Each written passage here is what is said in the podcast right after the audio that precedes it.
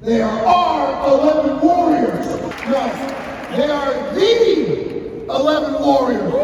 The most disciplined and the toughest damn dudes you're ever going to be around.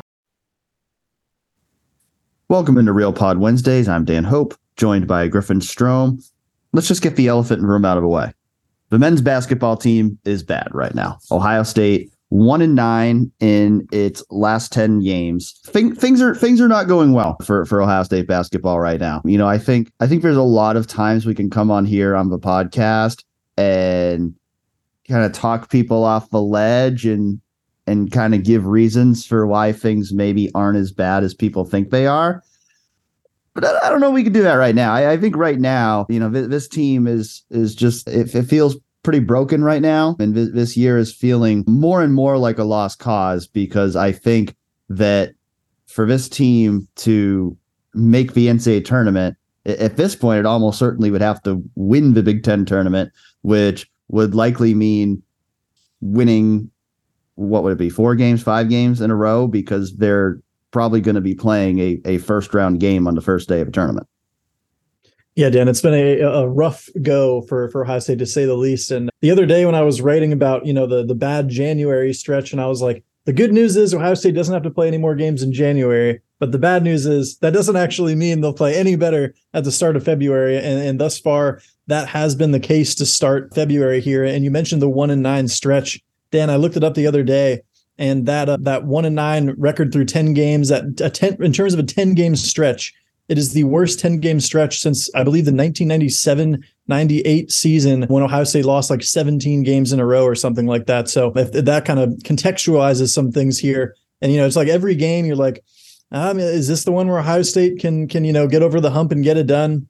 And every game, you know, it's kind of different issues or the same issues that haven't been fixed.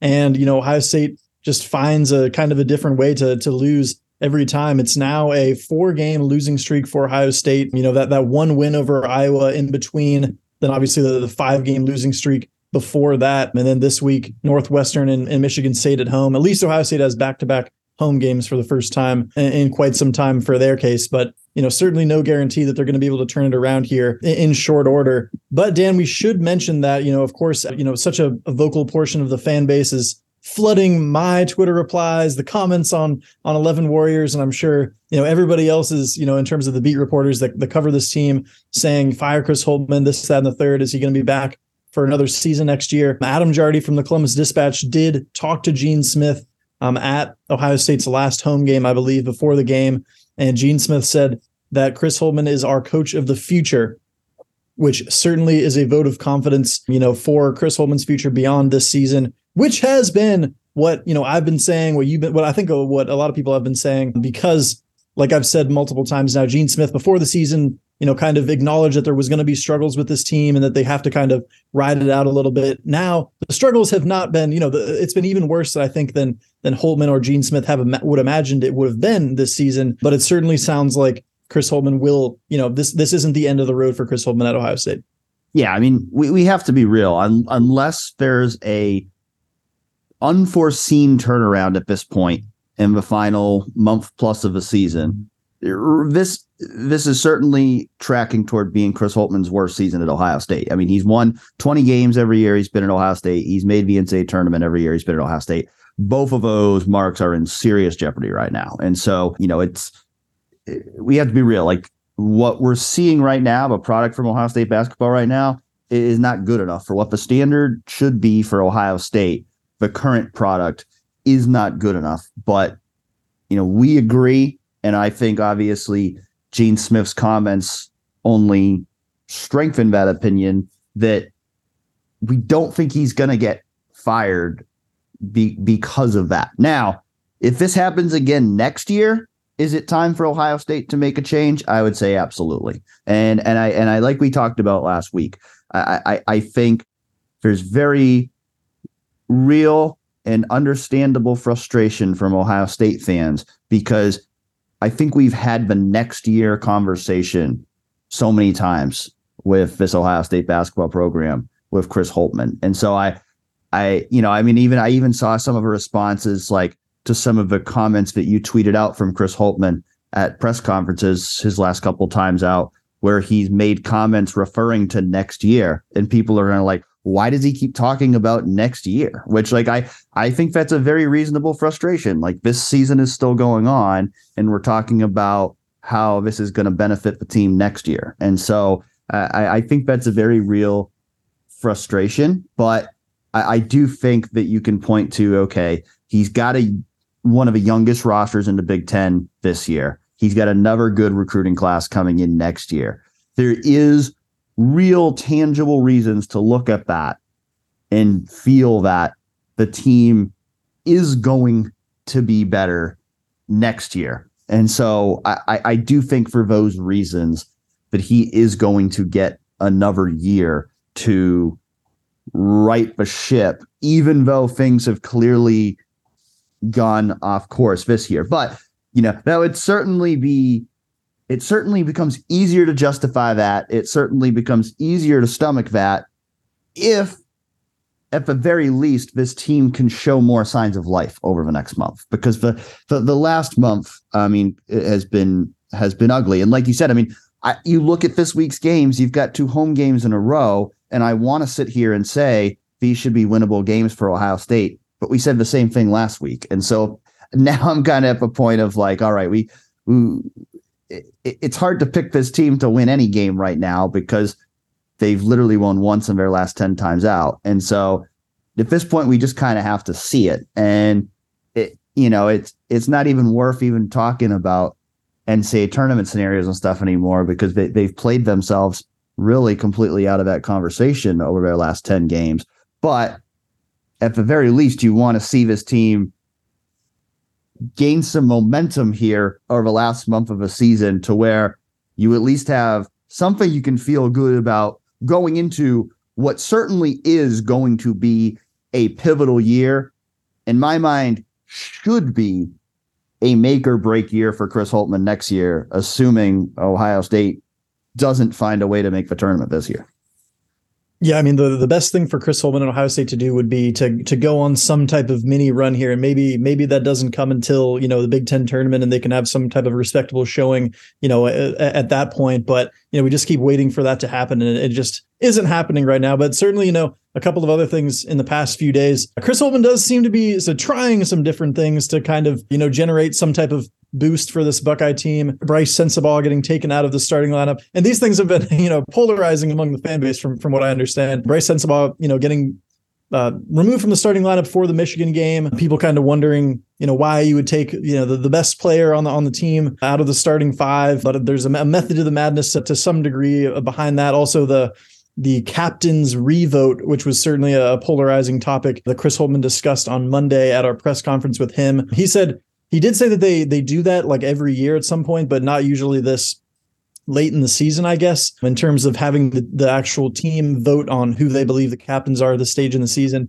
And it, it generated some some you know interest online because we heard that Bruce Thornton, the, the freshman point guard, was promoted to captain status. But then when Chris Holtmann was was asked, well, did anyone lose captain status? The the three captains coming into the season being Justice Sueing, Zed Key, and Isaac Likekele. He kind of laughed and said, oh, I wouldn't share that publicly if, if that did happen. But it sounds like after the fact, he he might have told Adam Jardy from the Dispatch again that um, nobody was actually demoted, but just kind of some interesting wording there on on on that front for Chris Holtmann. So they're they're certainly trying to head in the right direction, but you know whether they actually start doing so remains to be seen. Dan. Let's talk about football. We can. There's only so much we can say about basketball right now, the way things have been going there the last few weeks. But we have a lot of football stuff to talk about today because last week on National Signing Day, Ohio State didn't sign anybody on National Signing Day as a result of signing 20 players in December. But Ohio State did make its entire coaching staff available. Ryan Day, all 10 assistant coaches, as well as James Laurinaitis and Mark Pantoni, all spent time talking to the media on Wednesday for the first or last Wednesday, I should say, for the first time this offseason. That was, of course, after we recorded last week's show. So we didn't talk about it then, but we are going to talk about it now because uh, I thought it was a very interesting, informative day. You know, hearing what those coaches had to say, hearing, you know, some things we probably expected to hear and some things uh, maybe we we didn't expect it to hear. We'll we'll start by talking about quarterbacks because that's obviously going to be a, a topic that dominates the conversation this entire offseason. And I wouldn't say they necessarily said anything surprising there. They did say that I, I believe it was Corey Dennis that said it will be quote a blank slate. And Ryan Day said they do hope to name a starter by the end of spring. So the question is, Griffin, like uh, both those points like, do we believe them? Do we think it really is a blank slate?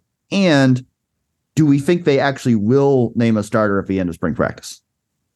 I definitely don't think it's a, complete blank slate. I mean, how do you not take into consideration, you know, the things you've already seen from those guys, especially a guy like Kyle McCord who's been in the system for an extra year? But of course, you know, I don't think you know, neither of the coaches are, are, going to come out and say, oh no, you know, Kyle McCord is going to start with a, a, clear advantage and get most of the. I mean, you, you, certainly could do that if you were the coaches, but I think it would be a, maybe a disservice to to both of those guys to do so. It certainly sounds like both of them are going to get you know a ton of reps. I think the making it a, a point to name a starter by the end of spring, or at least strive to do that, is interesting because Dan. I don't believe we ever heard that necessarily, you know, in the post Justin Fields quarterback battle. I don't recall them saying specifically like we want to name a guy by the end of spring. And obviously, I've written a couple times now that um, you know Stroud wasn't named the starter until I think 12 days before the season opener in 2021. So that certainly played out differently than it sounds like they would like it to this year. And I also asked Corey Dennis, like, I mean, like, what's the difference there between that year when the the battle went out, you know, went on for longer? Even though I think you know, for, for most of that battle, we we all kind of assumed it would be Stroud. So what was kind of the difference there between that competition and this one? And he kind of said, well, there's no real difference. You always want a guy to emerge earlier, so you have kind of your top guy in place there at quarterback, but things just worked out, you know, differently. And of course, there's there's still, you know, the option on the table that it's it's not going to be resolved by the spring and could end up drawing on for much longer than that. Yeah, and I think there's also very possible that Ohio State could exit the spring with a good idea of who its starter is going to be. That doesn't necessarily mean they're going to come out and tell the public, tell the media who their starting quarterback is going to be. So we'll see how it all plays out. I mean, I think one factor that they're not going to talk about, but you know, I do think is real in this is that I, I think, in fairness to Kyle McCord specifically, if, if you're going to be fair to him, you almost have to kind of be able to give him an idea of where this thing is headed one way or the other after the spring because this is a guy who's now entering his junior year. He didn't take a redshirt at Ohio State. He only has two more years of eligibility. And so, you know, you're looking at a guy that if Devin Brown was to beat him out this spring, then I think, you know, if, if you're going to be fair to Kyle McCord, you, you'd probably want to tell him that, hey, Devin's ahead of you at this point, so that he can weigh his options because he, he he's now you know entering the back half of his college career. I think you know if if Kyle if Kyle emerges as as the starter, then I don't know if there's as much urgency to do that because Devin's a redshirt freshman who still has four years of eligibility, and obviously, either way it goes, Ohio State is going to want to have both those guys on the roster this year, and you know, I mean, they could they could choose to go the other way of it and choose to try to not make a decision in the spring and try to let the thing play out into preseason camp, and so that both those guys have a reason to stay. But you know, it's such a delicate balance at the quarterback position these days. You know, we saw it with with Dwayne Haskins and Joe Burrow in that competition where they were honest with Joe and they they they they told him after the spring that you know Dwayne was probably going to be the guy, and that allowed Joe to you know, enter the transfer portal and go to LSU, and the rest is history. So, you know, it, it's kind of a delicate balance there for the coaches in terms of how you handle it. But I do think that's certainly one factor, one way or the other, depending on who is the leader at the end of spring and depending on how you actually think it should be handled. That's one factor that could be in their minds in terms of a timeline of when they're going to name a starter. But, you know, you know, to to your you know larger point, you know, I I do think it benefits the team if one of those guys shows this spring that hey, I'm I'm I'm the guy. I'm ready to be the guy. You'd you'd love for both those guys to do that. And if they do that, then maybe it does extend into the summer. But you know, I think you you certainly want to come out of a spring feeling good about a, at least one of those guys as your your starting quarterback. You know, like I've said before, I, I do think this is going to be a a real competition. Like like you said, I, I don't know that it's necessarily a a quote blank slate because Kyle McCord has played. He's even started a game where Devin Brown has not thrown a pass from the Buckeyes. But yeah, as we've talked about before, I think Devin Brown, with his talent, I, I think he's certainly a, a, real factor in his competition. He he's certainly going to get a real shot, and because of the things that I just talked about, where you know quarterback transfers have become commonplace, and you can't necessarily count on a guy to sit and wait his turn. I, I think that only increases the pressure here of of making sure you pick the right guy. While I think, you know, there could be some logic in the idea of if it's close, go with Kyle because he's more experienced and Devin would probably be more likely to wait his turn. I I also think like you can't you can't you can't count on that in today's climate. And so I, I do think that puts the pressure on to make sure you identify who's the best guy. Not, I mean, obviously you're you're your your initial criteria is who's the best guy for right now for this year, but you also got to think long term too and think who's our best guy for the next two years because you just don't know what's going to happen after you ultimately decide a starter. Yeah, and Dan, you know, as of now, until we start getting into you know the Woody to see some some practice action and the spring game, of course, we're you know ev- evaluating two guys that do not have a very large sample size, of course, in the system, playing meaningful reps and things of that nature. But certainly, the narratives around the two guys, Dan, is that you know Kyle McCord maybe he's a better pure passer as of right now, but but Devin and also you know obviously has the experience and things like that. But Devin Brown, of course, has that X factor of the the mobility and the ability to use his legs and things like that.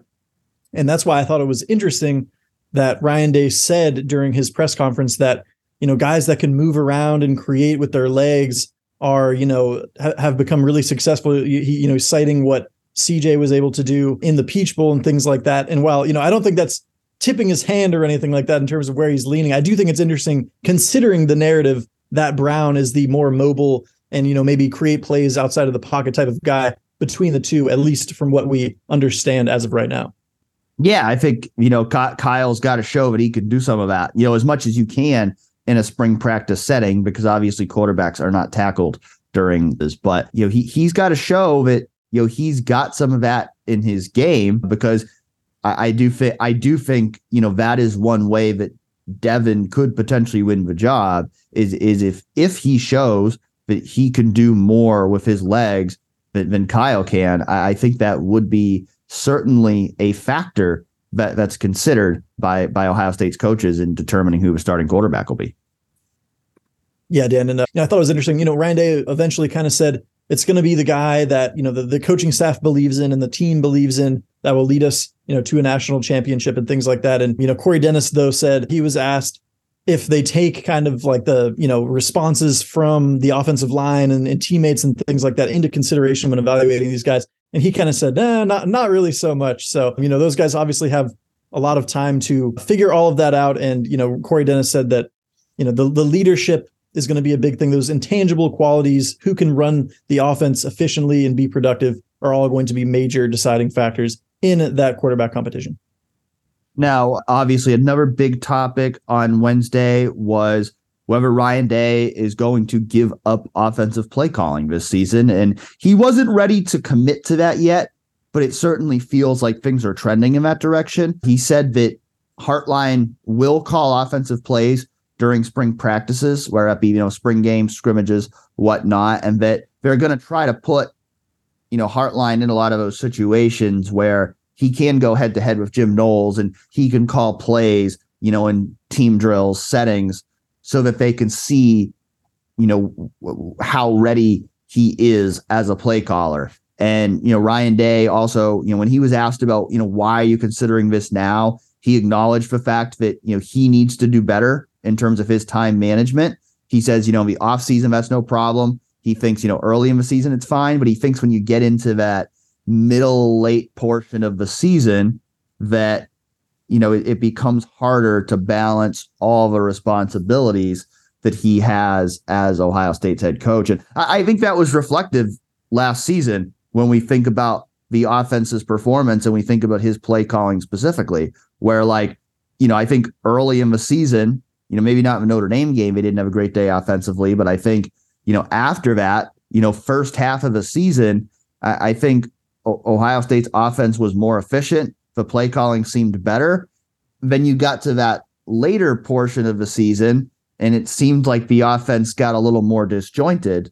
And then obviously, when he had a full month to prepare for the Peach Bowl, we saw what I think was Ohio State's best offensive game plan of the year. But certainly seems to be a recognition there from Ryan Day that calling plays on a week to week basis while also having to balance all the other responsibilities that come with being Ohio State's head coach may not be the best thing for the program right now. And so, you know, I, I think it's really a matter of, you know, he needs to make sure that Brian Hartline's ready to do the job. He needs to get fully comfortable with that because Brian Hartline's never been an offensive play caller before. I mean, there is some risk involved with handing over play calling duties to somebody who's never been an offensive coordinator before.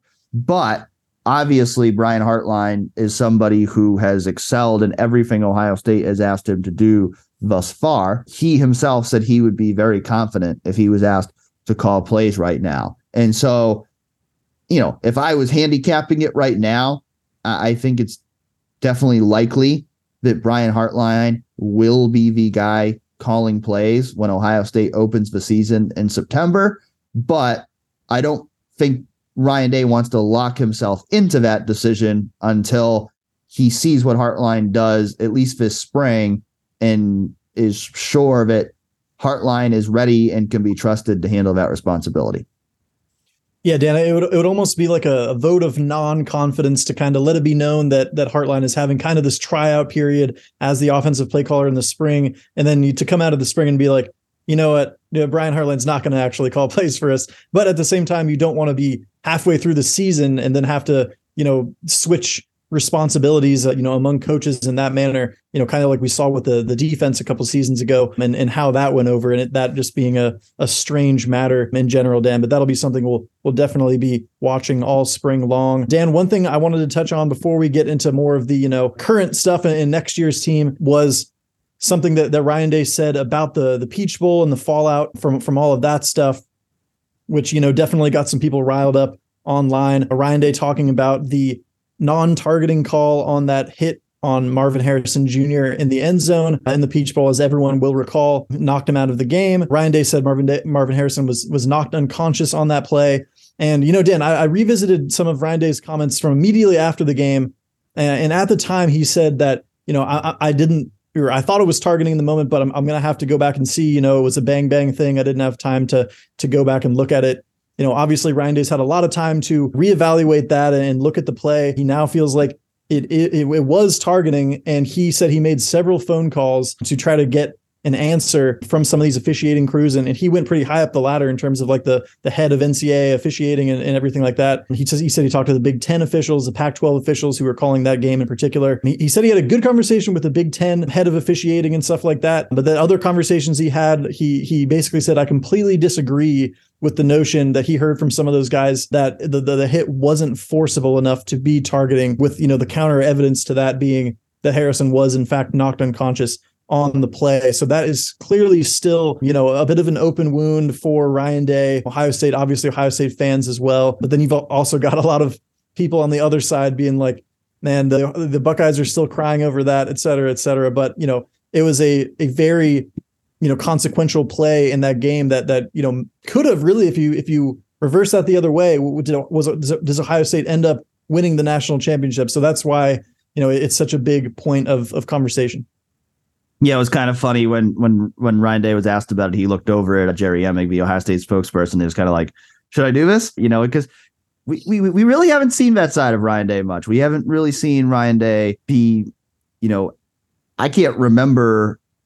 I think there may have been a couple other times that he wasn't like happy with a targeting call, but that's like as pointedly like disagreeing with officials that I can remember Ryan Day ever being. And I think I think it's a good thing. I think it's a good thing for Ohio State for Ryan Day to kind of show that side and kind of voice his opinion because I think you know maybe at times he hasn't necessarily voiced his opinion on those things as much as maybe I think he can being Ohio State's head coach being one of the you know most influential voices in college football. You know he's got a big platform that when he you know voices his opinions on, on things people are going to listen. They're not always going to agree with it but they're going to listen. And so I, I i like seeing that side of ryan day to kind of say you know screw it. I'm, I'm just going to say what's on my mind. You know he he could have just said it's over we've moved on. But you know for him to to say you know no i i i had all these calls and i i completely disagree with it. You know i I, I I I like that side. I mean, if you know, I think you know, unsurprisingly, Georgia fans, you know, will will will mock it, but you know, I, I think I think as you know, as as the head coach of a team, to you know, kind of go out there and and express your opinions on something that, like you said, had a major impact on the way the season ended. You know, I, I respect that. Yeah, Dan, we know that Bucknuts Steve Helwagen is particularly fired up about that point. but Dan, back to the you know the 2023 team here and all the stuff we learned about you know how everything's going to unfold. Obviously, we've been talking a lot about the offensive line. We've been speculating on is Matt Jones going to move to center? You know, because they've messed around with Donovan Jackson playing some tackle before, uh, you know, last spring. What's going to happen there? But we hear you know, coming out of that media availability day last week, that, that Donovan Jackson and Matt Jones are actually both going to stay at guard, Dan, which means that, you know, there are now going to be starting spots open at both tackle positions and center. I mean, that was kind of another interesting thing that Ryan Day said was that, like, we were hoping that Luke Wypler did, wasn't going to declare for the NFL draft. So now they're kind of having to to pick up the pieces there at center. Obviously, we've talked about Cutler coming in there at that uh, and, and, and going to be competing for that center job. But Dan, what else stood out to you about you know some of the offensive line stuff that we heard because I think some of that was pretty interesting. Yeah, I, I was a little bit surprised that they, you know, just that Ryan Day straight up said that you know they're planning to keep Matt Jones at guard. I thought I thought he might leave the door a little bit more open on that one and and you know, say that, you know, he'd cross train between the two positions during the spring. And, you know, not that he still couldn't. I mean, if if if it gets to a point where Ohio State feels like, you know, it needs him at center, it could certainly still make that move. But, you know, I I I was of the opinion that maybe, you know, when they had those conversations of Matt Jones coming back, but maybe, you know, they they talked to about, you know, playing center and you know maybe that could be a way for him to increase his draft stock and it seems like it was more the opposite that they they talked to him about you know, staying at guard and wanting him to, you know, get really, really good at guard and, you know, kind of, you know, stick at the position he's been working at and, and, and try to really be an excellent guard. So, you know, I think the good news for his Ohio State is I think Ohio State can feel really good about what it has coming back at guard. I think the bad news is you really don't know what you have right now at, at tackle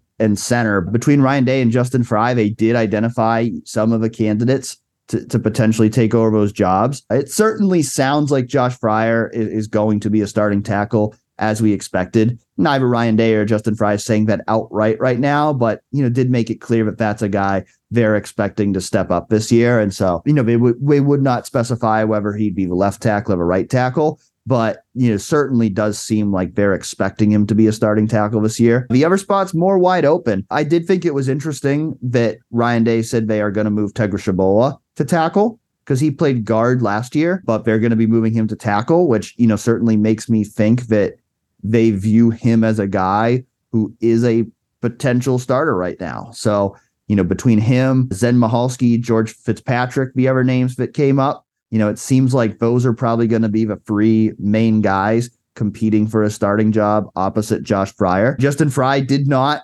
shut down the possibility that Ohio State could still add a tackle in the transfer portal during the May window. He said, you know, even if we feel like we have two starters, we could still add a guy for depth and competition if we think he's the right guy out there. So that will be something to continue to monitor. Again, that's probably going to depend on how things go in the spring. You know, do they feel good about all those guys we just mentioned, or do they go, we, you know, we don't feel great, or you know, maybe we're one injury away from disaster here. So that's something that is to be determined, but certainly Vildor appears to still be very much open to add a tackle during the May transfer window.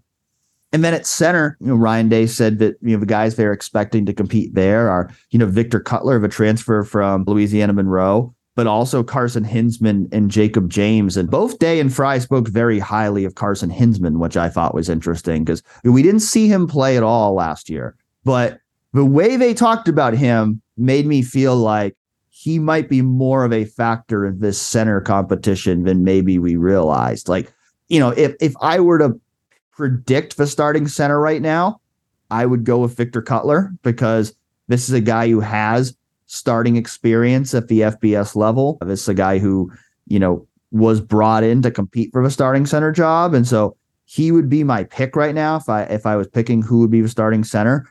But the way they talked about Carson Hinzman made me think don't count him out in that competition that, that he might be a guy to watch. Jacob James is among the list of guys who are going to be unavailable this spring. And so you know, you have to think that is going to hurt his chances. You know, he he has played some. He's been in the system for a few years, so certainly not to say that he couldn't get back into that competition in preseason camp.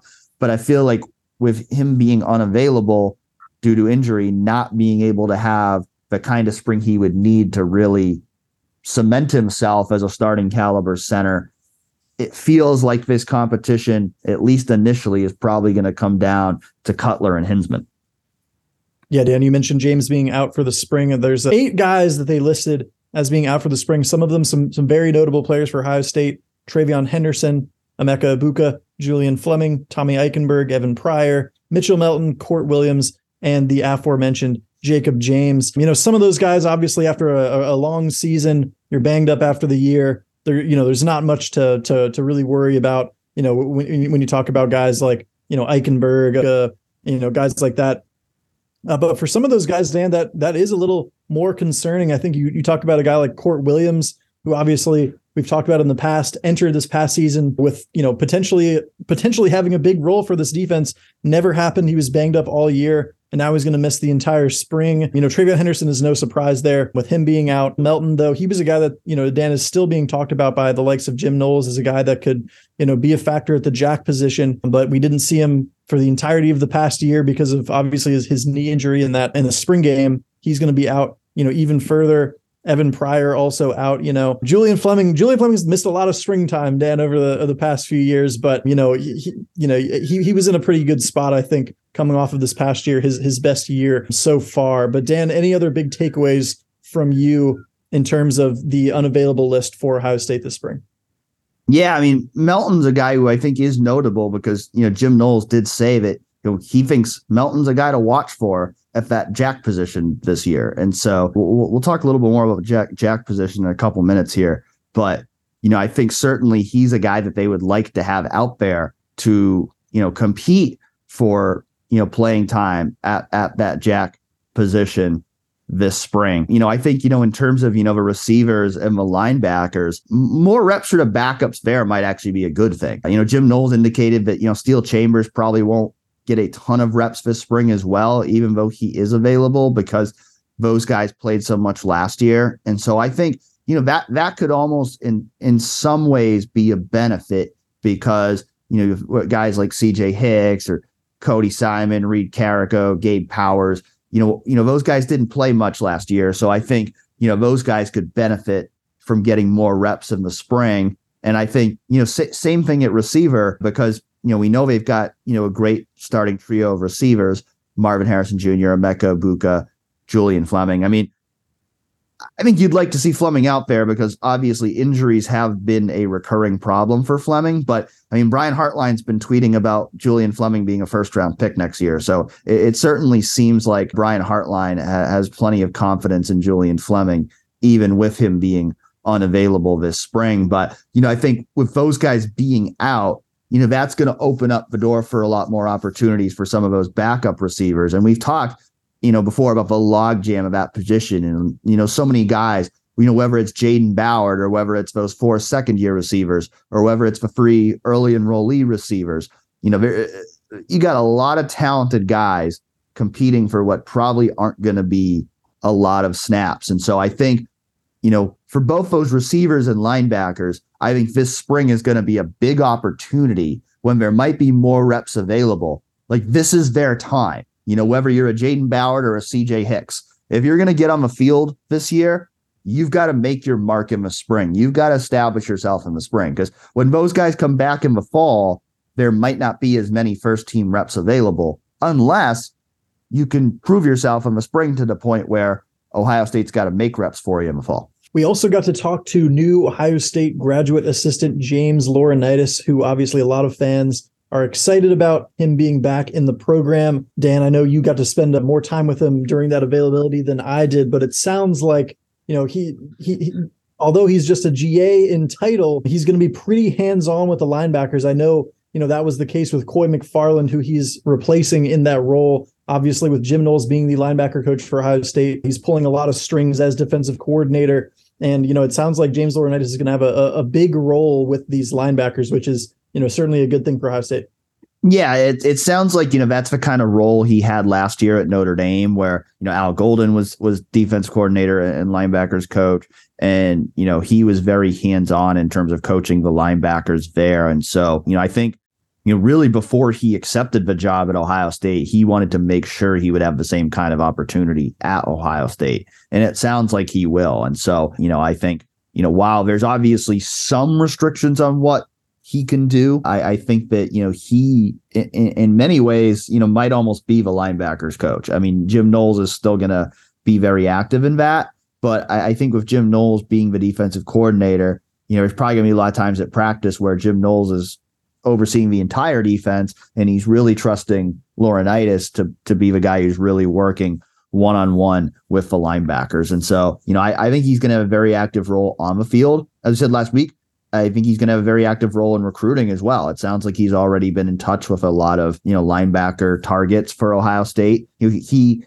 he, can't go out on the road recruiting because he's a GA, but he can make phone calls and, and texts, and he can talk to recruits when they're visiting on campus. And he said that you know when he was at Notre Dame, you know he was basically doing everything a linebackers coach would do in recruiting, except for going out on the road. He said you know he would even make you know recruiting presentations that he would he would give and so you know I, I say all that to say one I, I, think even though he's just a graduate assistant now i think he's going to have a significant role with ohio state this year and i think if things go well you certainly would get the idea that it's probably only a matter of time before james laurinaitis eventually becomes a full-time coach at ohio state i mean obviously things have to go well first. Like you have to see how he actually does in this role first. But I, I, certainly think that you know there's an idea on all sides here that he's somebody who,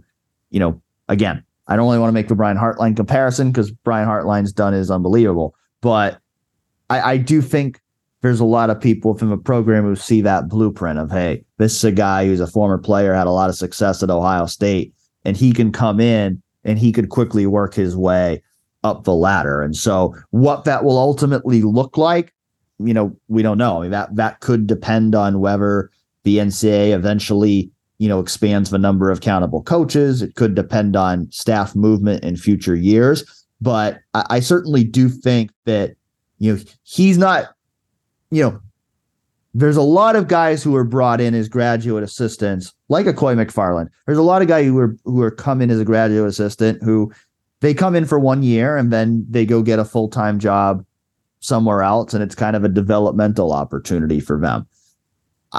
I, I, certainly don't think that that's the vision here. I think the the the vision here of James Laurinaitis would be that they're going to groom him to eventually take on a bigger role at Ohio State. And of course, Jim Knowles is not necessarily known as this, you know, master high profile recruiter, you know, of talent. So, you know, having James Laurinaitis be the face of the linebacker group is certainly a good thing for Ohio State. It was funny to hear him say that, you know, upon returning to the the WHAC that he could steer, still hear Luke Fickell yelling at him outside at the on the practice field and things like that. So, you know, it was good to talk to him. And Dan, you know, moving on here from a, a new addition to the staff to a guy that's been at Ohio State for quite some time. Larry Johnson, Dan, still around. Obviously, there's been speculation surrounding his retirement for the past couple of off seasons now. Obviously, a, a longtime veteran in the game, to be sure. But and he was asked about his retirement, you know, just speculation about retirement and timeline and things like that um, during that interview session. And he was kind of, you know, scoffing at the notion in general and joking around about, you know, does Nick Saban get all these questions about retirement? And he was saying, you know, until you see an empty chair here, you know, I'm still here, I'm still standing. So it sounds like, you know, Larry Johnson, ret- retirement is not necessarily on his mind in terms of the outward messaging he's presenting to the media and things like that.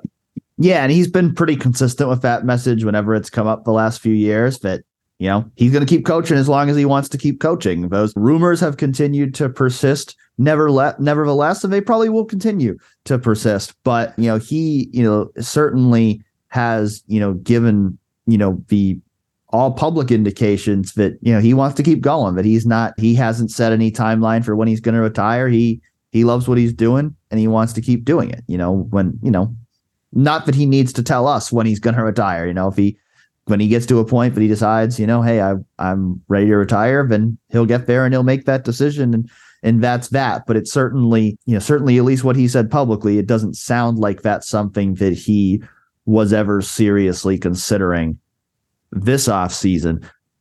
Uh, another comment from Larry Johnson or a couple comments that I thought was very interesting that you wrote about Griffin was, you know, when he was talking about Jack Sawyer, he he mentioned that he he wants Jack to be able to play one specific position this year, whether that's a traditional defensive end with his hand in the dirt or playing the jack position.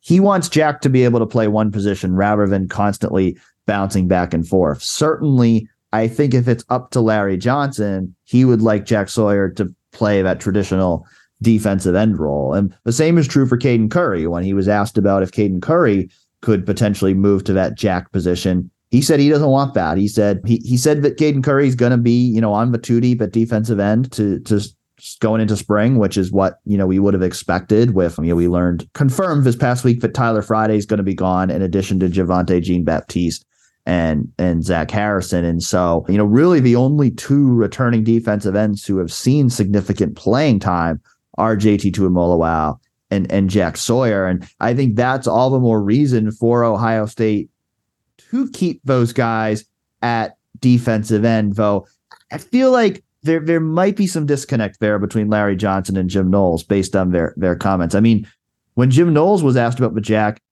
he implied that JT Tuimoloau could could play at the Jack, which I don't even think that was on Larry Johnson's mind. So it's going to be interesting to see kind of how that ultimately plays out because because Larry Johnson he made the point that the Jack doesn't necessarily have to come from the defensive end room. I think we've kind of looked at it as this kind of hybrid defensive end position, but you know it could also be a linebacker. I mean that could be a way to get CJ Hicks get on the field. I mean, heck, that could even be a way to get Sonny Styles a role. I mean, you may not think of it with him being a safety, but him being that guy who has kind of that bigger body frame for a safety, I feel like there's a a world in where even he could play kind of that jack role for Ohio State. And so, you know, there's a lot of different things that Ohio State could do with that position.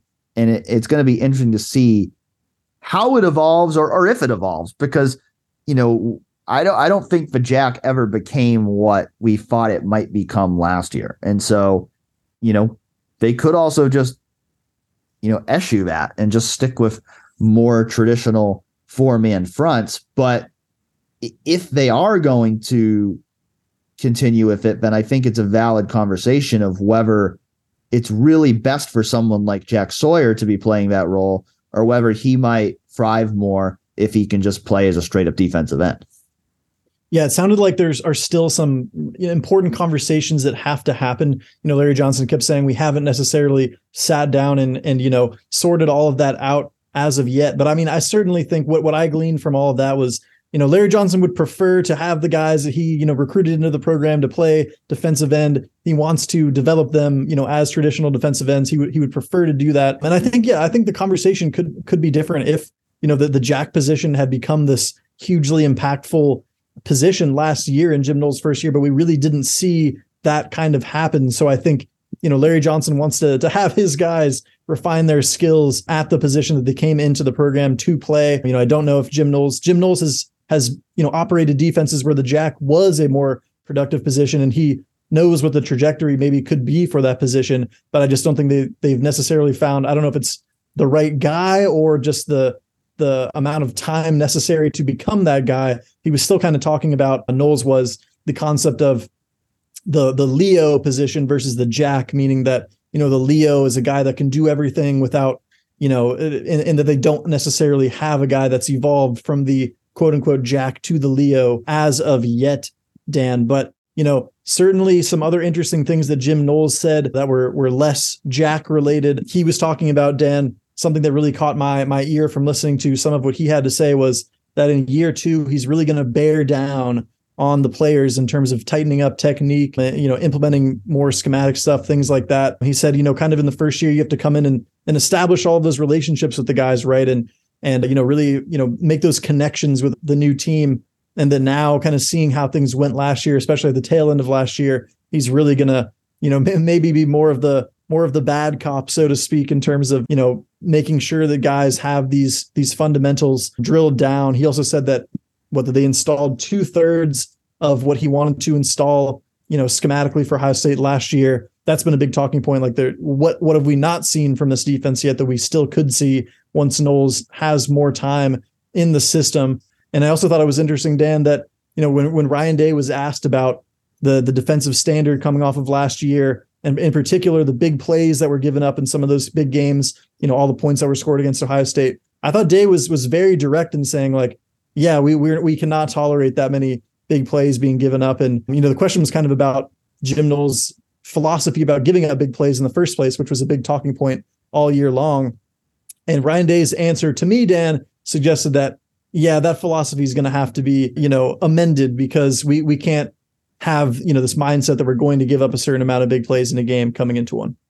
Yeah, I mean, uh, it's what cost them the season last year. So certainly, I think that's something that has to be an, a massive point of emphasis for Jim Knowles this offseason is how do we cut down on on giving those big plays because that I mean if you're if you're looking to pinpoint one thing that cost Ohio State last season it was the fact that they they gave up big plays on defense in their two biggest games of the year so certainly that's going to be a big point of emphasis this offseason. I, I know that, you know, I, I did see some of the responses to that, you know, Jim Knowles comment about really bearing down in year two. And I, I think some people took that as they kind of felt like he was using that as a cop out for year one, like he can do more in, in year two than he did in year one. I, I, I don't think that's really what he meant. I mean, I, he he you know he has repeatedly said that it, it falls back on him when the defense doesn't perform well. I, I I think that he does fully recognize that the defensive performance at the end of the year wasn't good enough.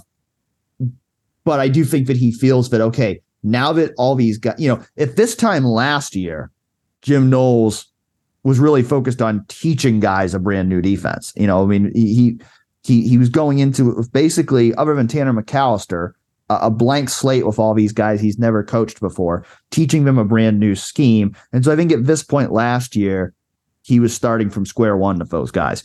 Now he's not starting at square one anymore. So I think he feels like, okay, now that these guys know the scheme, you know, other than, you know, the incoming freshmen and whatnot, the guys who are returning, okay, now that they know the scheme, they've been in the scheme for a year, you know, will they still go back to basics and go over those things? Yeah, they will, because that's, you know, part of, you know, what you do as a coach going through the off season. But they're not starting from square one with those guys anymore. And so I think that he feels that, you know, now that those guys have that base understanding under their belt, they've played in the system for a year, you know, particularly the guys like, you know, for returning starters and guys who played a lot last year that you know now you know they can kind of take it to the next level in terms of okay you know it's not just learning the defense this spring. It's about really mastering the defense and consistently doing their job the right way. And so the way that he evaluates how players perform in the scheme this spring maybe a little different than it was last spring when they were all just still learning this new system. Dan, I got to talk to Keenan Bailey, the new tight ends coach, a little bit. I know you had previously talked to him at the at Peach Bowl Media Day and had written a, a couple pieces about his story and his you know climb to this position at Ohio State. Obviously, well deserved after you know several years coaching on, on, different parts of you know the the uh, the, uh, the Ohio State program and learning under a lot of guys. Definitely well positioned to you know take on this new role in place of Kevin Wilson. He said that he couldn't have asked for a, a better leader of the tight end room than Cade Stover. Really raved about him. Also, Dan said that you know with with Mitch Rossi leaving the program and whatnot, that there are players that could potentially step into that kind of fullback role that Mitch Rossi did play so well for Ohio State the past couple seasons. You know, perhaps we could see more of a you know a, a tight end wide receiver hybrid this year as well with guys like Gee Scott and Joe Royer obviously possessing that that wide out, you know, pass catching talent.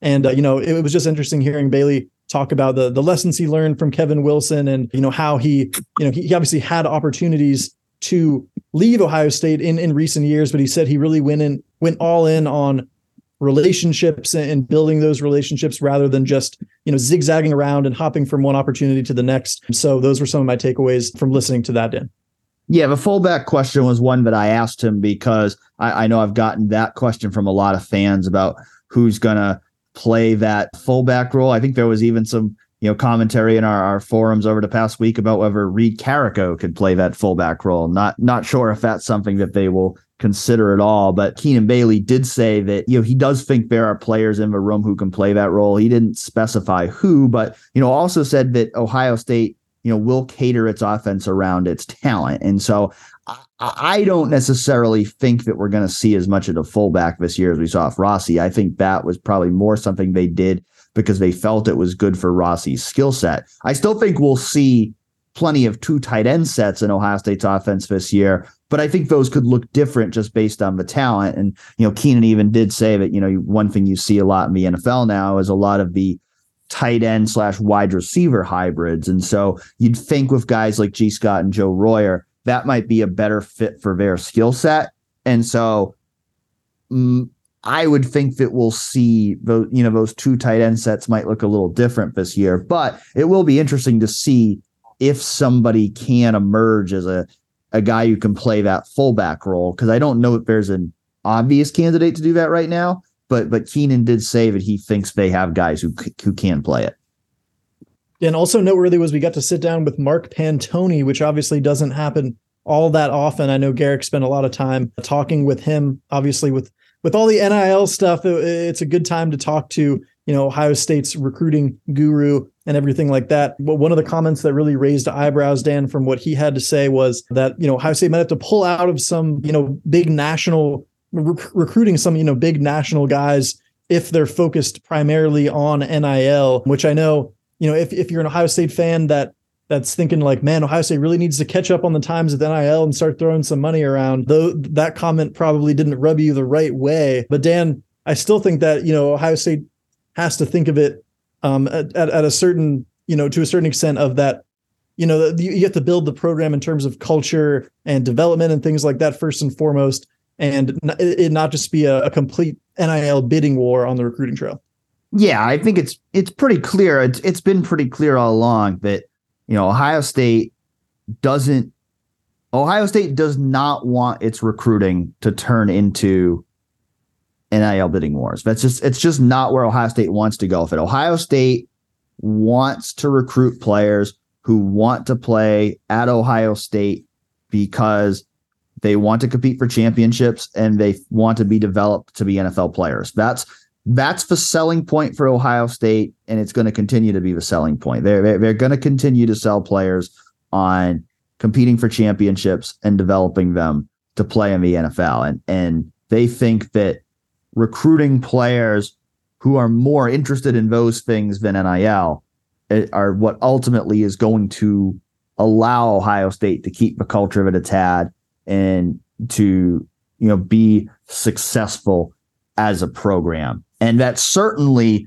the message that they're trying to put out there publicly. Even if it's not what everybody wants to hear it's certainly i think it's what they want recruits and their families to hear. That that you know we're, we're we just don't want players if basically they're saying that if a, if a player is you know solely focused on NIL in their recruitment that Ohio State's probably going to back off of that recruitment and they're probably going to look at at other recruits. And and and you know Mark Pantoni did say that you know they they might recruit more heavily regionally than they have in the past just because you know I think you know, you, you there's probably a more of a, a genuine feel of guys who truly want to be Buckeyes when you're talking about in-state guys or nearby guys versus guys from all over the country who, you know, you know, maybe don't have as natural of ties to Ohio State. Now, with, with that being said, I, I think there's a couple things that are important, you know, to clarify. I mean, for one, you know, I, Ohio State is still going to recruit the top players in the country. I mean, I, you know, Ohio State's not going to suddenly start just recruiting Ohioans. I mean, they, they, might recruit a few more Ohioans. And I think, you know, we talked about it before. Like, I think that might be a good thing because, you know, I think just those guys having that understanding of, you know, the rivalry, having that, you know, true love of being Buckeyes. I think having a few more of those guys in your program I think there's benefits to that of, of maybe having a little bit more of a regional base within the roster when they have gone so national. But, you know, I still think Ohio State is going to certainly pursue the best players from all over the nation. I, I, I think that, you know, it, would be misinterpreting to take Pantoni's comments in, in a different way that they're not going to recruit nationally anymore. I think that certainly Ohio State is going to continue to pursue top players from all over the country. They're just going to be even more focused than they've been before on trying to identify cultural fits early. And there and, and there may be guys out there that they're a five star guy that Ohio State isn't recruiting as hard as people think they should.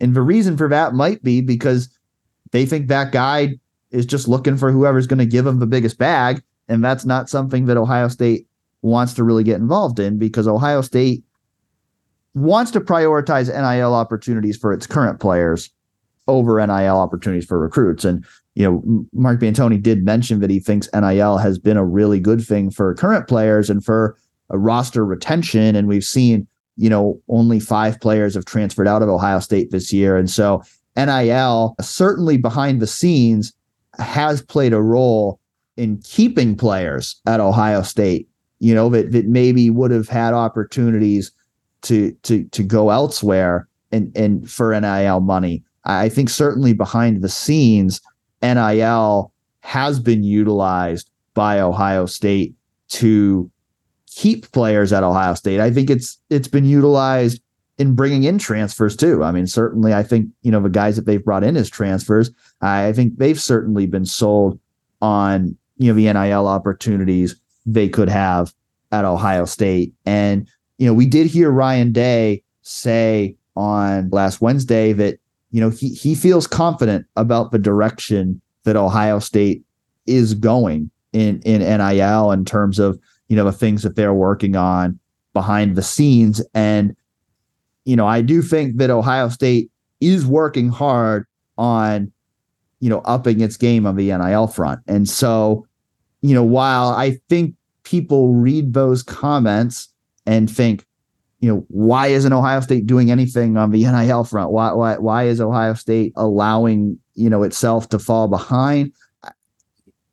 You know, I I think it's fair to it's fair to interpret Pantoni's comments that way, but I don't think that's I, I think the messaging of I think the messaging that that Ohio State's putting out there about not wanting to get involved in NIL on the recruiting front may be overstated. I, I think that you know, and NIL is still a factor in recruiting for Ohio State. It doesn't it doesn't want to be as aggressive on the NIL front as maybe a Miami or you know some of these other programs. Like you know, they certainly don't think they're going to get involved in offering a you know thirteen million dollar deal to a quarterback like Florida did with Jaden Rashada that ultimately fell apart. But I, I do think work is being done, certainly behind the scenes for Ohio State to be more active in the NIL space both in terms of retaining current players as well as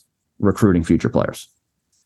Yeah, Dan, I think that was probably the the most kind of confident or, or sure that I've heard Ryan Day be in, in, a press conference about NIL and having a plan in place and and the confidence and everything like that. So that, you know, for those worried about Ohio State's NIL initiatives and things like that, that is certainly, I think, a step in the right direction to hear Ryan Day say some of those things. Dan, in terms of uh, other other news, you know, you already mentioned the, the the Tyler Friday won't be back. That was one of the lingering roster questions we had going into that interview session. We also learned that Palaie Gaoteote will be moving on from Ohio State as well. So, Dan, that leaves, if the numbers are correct here, 89 players on scholarship at the moment. So, obviously, that's going to have to wind down a little bit, but you know, not necessarily any reason to be worried about that at the moment for Ohio State.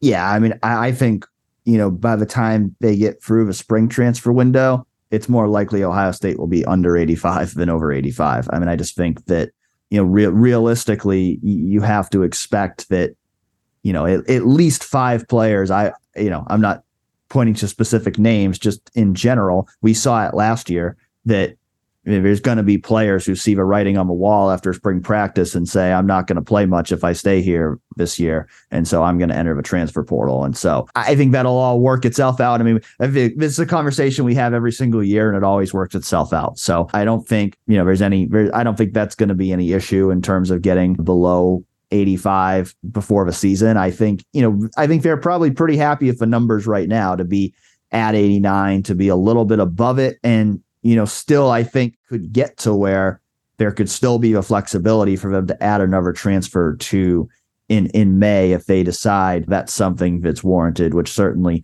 you know, offensive tackle would be the most obvious position where Ohio State might target another transfer addition, but you know, you never know what else might emerge over the course of spring practices as well, which are now less than one month away. Mar- March 7, the first day of spring football practice at Ohio State. So we're, we're getting close, Griffin. We got to, we'll have a rest of this month of February. We'll uh, kind of continue looking ahead to spring football here on the show. We'll, you know, see if basketball gives us anything more positive to talk about or if things you going the way they're going there. But it's not going to be long before we're back at the Woody Hayes Athletic Center watching spring practice and providing updates from there yeah, the Buckeye basketball team is certainly not doing a lot to to you know take away from any of those off season you know non football season blues right now for Ohio State fans We're probably getting antsy for the spring season to start. But I know we'll be you know combing through some of the stuff from the coaches last week to to provide provide you guys with some more updates. And the spring schedule starts pretty soon here, Dan. So be locked in for that, everybody, and we will keep you updated with everything that we learn from here until that point. Thanks everybody for listening in. We'll talk to you again next week.